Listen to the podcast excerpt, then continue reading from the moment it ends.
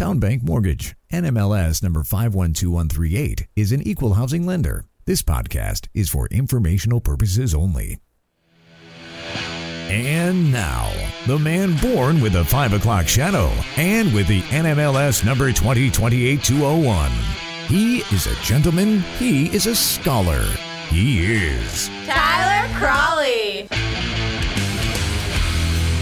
All right, I had to go back and check on this because I was looking at the monitor as we do the first video podcast of 2024. Not that we had a lot of video podcasts in 2023, but I had to go back and look because I was like, there's no way my hair was this like it has gone gray recently. It has gone gray.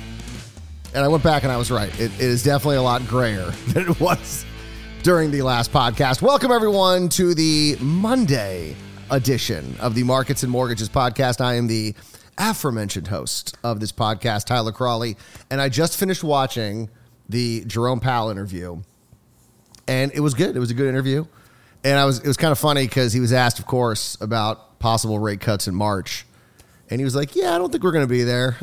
I don't think the votes are going to be there," and I mean, after that jobs report on Friday, I don't know when this interview was done. I mean, I, am assuming it was sometime later in the week, but maybe it was before. I mean, I, he had to have seen the numbers. He had. I think the rumor is what like the Fed gets it three days before, so they would have been making their decision. They would have seen what that jobs report was all about. And I guess he just can't say no. There's no way we're gonna we're gonna because who knows? This is January's jobs report. February's could be really bad, or inflation could like plummet to the point where we're having deflation. Something weird could happen. So you never want to write it off. I get that. But man, that jobs report on Friday was something else. We're going to talk about that. Uh, we're going to talk about some local data here in the Wilmington area. And then we'll talk about what's happening this week. Not a lot going on. Kind of uh, a quite the contrast to what we saw uh, last week with just day after day, like four, five reports some days. That's not going to be the case. A little, a little calmer week, uh, a, little, a little rest after the craziness uh, or the craziness of last week. But let's start with the jobs report. So on Friday, we were expecting 170,000 jobs. The data had been mixed. Uh, we had a a miss for the ADP report, which at this point, why are we even? Can we just like retire the ADP report? It's just, it is always, it's, I don't know. It, it just does not seem to be accurate based on what we get with the non farm payroll. But we got a miss from ADP. We got job openings rising. And I'll be actually be honest, I don't, I don't remember what initial claims did. But that, so the data was a little mixed. You know, maybe a little hotter, maybe a little, little cooler. But nobody thought that we were going to get 350,000 new jobs. That's how many jobs were created in the month of January. And then you had this insane revision for December that Okay, let's just, let's just get into it. Okay, so we had 350. I'm getting ahead of myself here because this report is just is crazy. So 353,000 jobs were created in January. That was up from the month prior and was the best month since last January. So there's something going on in January that's just giving us some some crazy numbers. The unemployment rate held at 3.7%, but like I said, the real story was just how off economists were. They were projecting 170,000 jobs.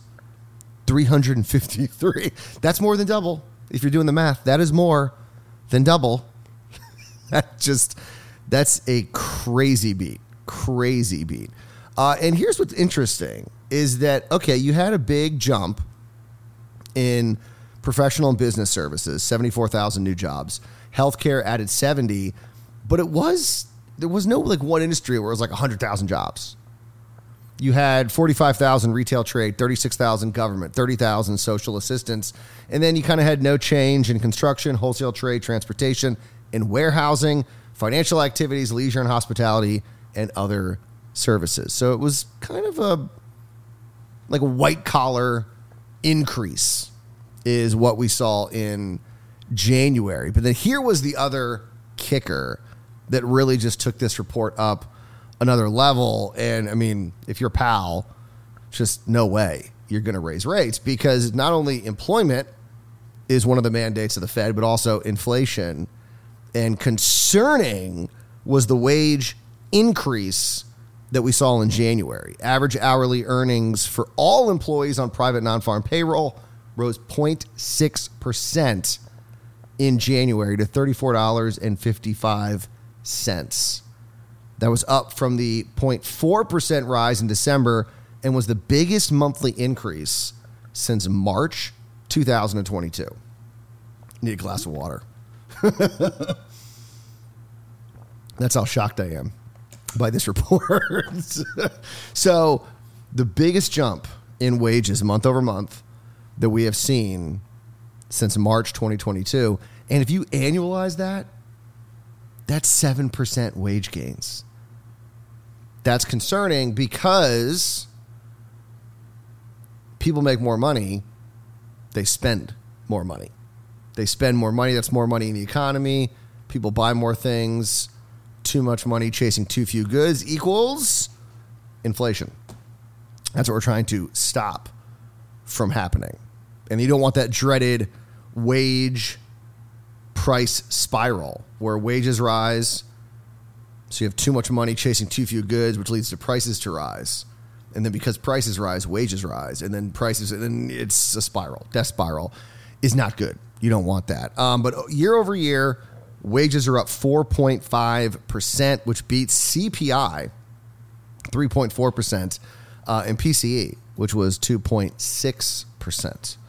So wages outpacing inflation once again for another month. And then, as I mentioned, I mean, I guess there were really three kickers in this the top line number, wages, and then the revisions. this was nuts. December's job growth was upwardly revised by 117,000. That wasn't the number for the month. That's how much they increased it to 333,000 jobs. I mean, so if it wasn't for this month, that would have been the best month since last January. so, yeah. I mean, so now we have two months back to back over 300,000 jobs created. That's, those are good months. Those are good months. Uh, some of the reactions Ben Casselman, New York Times, said job growth slowed last year, but some perspective. Uh, after today's revisions, 2023 now stands as the best year for job growth since 1999. Think about that. Uh, of course, he, he doesn't count the two years immediately before as the economy emerged from the pandemic. So he's removing those years because those were just, you know, we saw so many job losses. Last year was the first kind of normal year best year since 1999. Says something. Uh, Jennifer Lee said, quote, I'm sure Powell's very glad that he dismissed the possibility of a March rate cut because that's definitely not happening. Uh, and then Daniel Zhao said, this just reaffirms that the jobs market is entering 2024 on solid ground. The fact that job growth was so widespread across the industry is a healthy sign. So, like I said, the only way we're getting a rate cut in March is if we have a huge negative print in February's report. So like start March out, February's numbers come in. I mean, I think you'd have to have like 500,000 jobs lost, a million for Powell to go, okay, we got to cut rates. Or some sort of deflationary event that Powell has to stimulate the economy. So, like something horrible, like a terrorist attack or something. Otherwise, there's no way. There's no way. There's no way he's cutting rates in March. It's it's not happening. It was already going into Friday, very unlikely. And so the fact that we got this, it's yeah, it, it went from like 1% to now point zero zero one percent.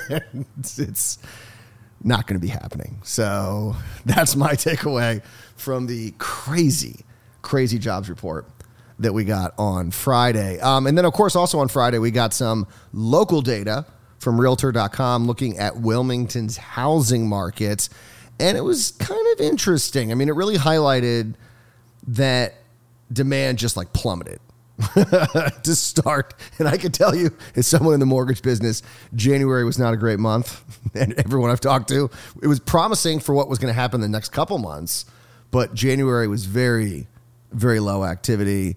Uh, and that's sort of in this data here. So you had the median listing home price falling to $516,750. Uh, or I should say, year over year, it fell.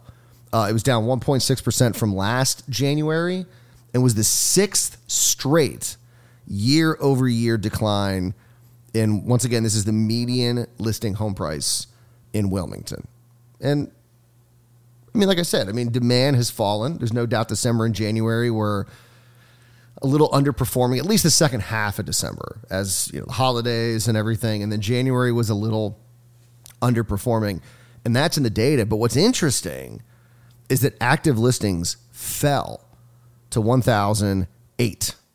And that was down 6.5% from December and the second straight monthly decline. So it's weird is that you have inventory declining and prices declining as well. Well, and I should say, clarify that. Month over month, prices did actually increase. They rose 2.3% from December. That was the second straight monthly increase. Also, along with inventory falling. So month over month, you're seeing promising moves in median listing home prices uh, and inventory, but year over year, you're seeing declines. And you also see that in the hotness index that realtor.com does for all the different markets out there. Wilmington's hot, hotness index cooled to 151. Uh, that was a big drop from the 113 in December and is actually the lowest ranking they've had since May 21. So, kind of a mixed report looking at the local data. Um, you got prices rising a little bit month over month, falling year over year, inventory falling month over month, but increasing year over year. Uh, and then our, oh, I forgot to mention days on market which also gives an indication of what the demand is like out there. Uh, that skyrocketed almost 26%. it was up month over month. Uh, days on market rose to 73. A, like I said, 26% increase from the month prior and the highest level since last January. so, January clearly are months in which we see similar patterns, whether it's the jobs market, whether it's the housing market a lot of similarities as people kind of wake up from the holidays, uh, Christmas, New Year's, all that good stuff. So similarities there. That's what we are saying. All right, so here's what's happening this week. So Monday, of course, nothing, no big, you know, reports. I'm sure we'll have something to talk about for Tuesday's show. Uh, Tuesday, we're getting CoreLogic's home price index. That's usually at around 9 a.m. Kind of the first look at the month ahead when it comes to home prices. Uh, Wilmington's unemployment rate will be out at 10 a.m. on Tuesday as well. Then Wednesday, mortgage demand and rates as always. Trade deficit at 8:30 expected to fall slightly, 62.2 billion. Then always a big report, total consumer credit. That's expected to have slowed the growth of consumer credit to about 15 billion as we start the new year. Makes sense that we'd see a big increase in December kind of fall off in January. And then international data, China's inflation rate is expected to have fallen to negative 0.5%. Deflation happening in China. And then Thursday, initial jobless claims fall a little bit, 2020, or sorry, yeah, sorry, 220,000. I was like, wait, that number doesn't make sense. Uh, and then also some local data on Thursday as well.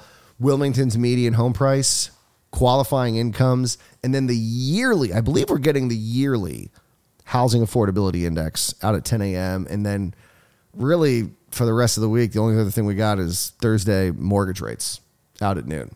So kind of a slow week. Gives a chance to kind of relax from what we saw the week prior and let us digest the Fed decision, the jobs report, and then we can kind of ramp things up uh, next week.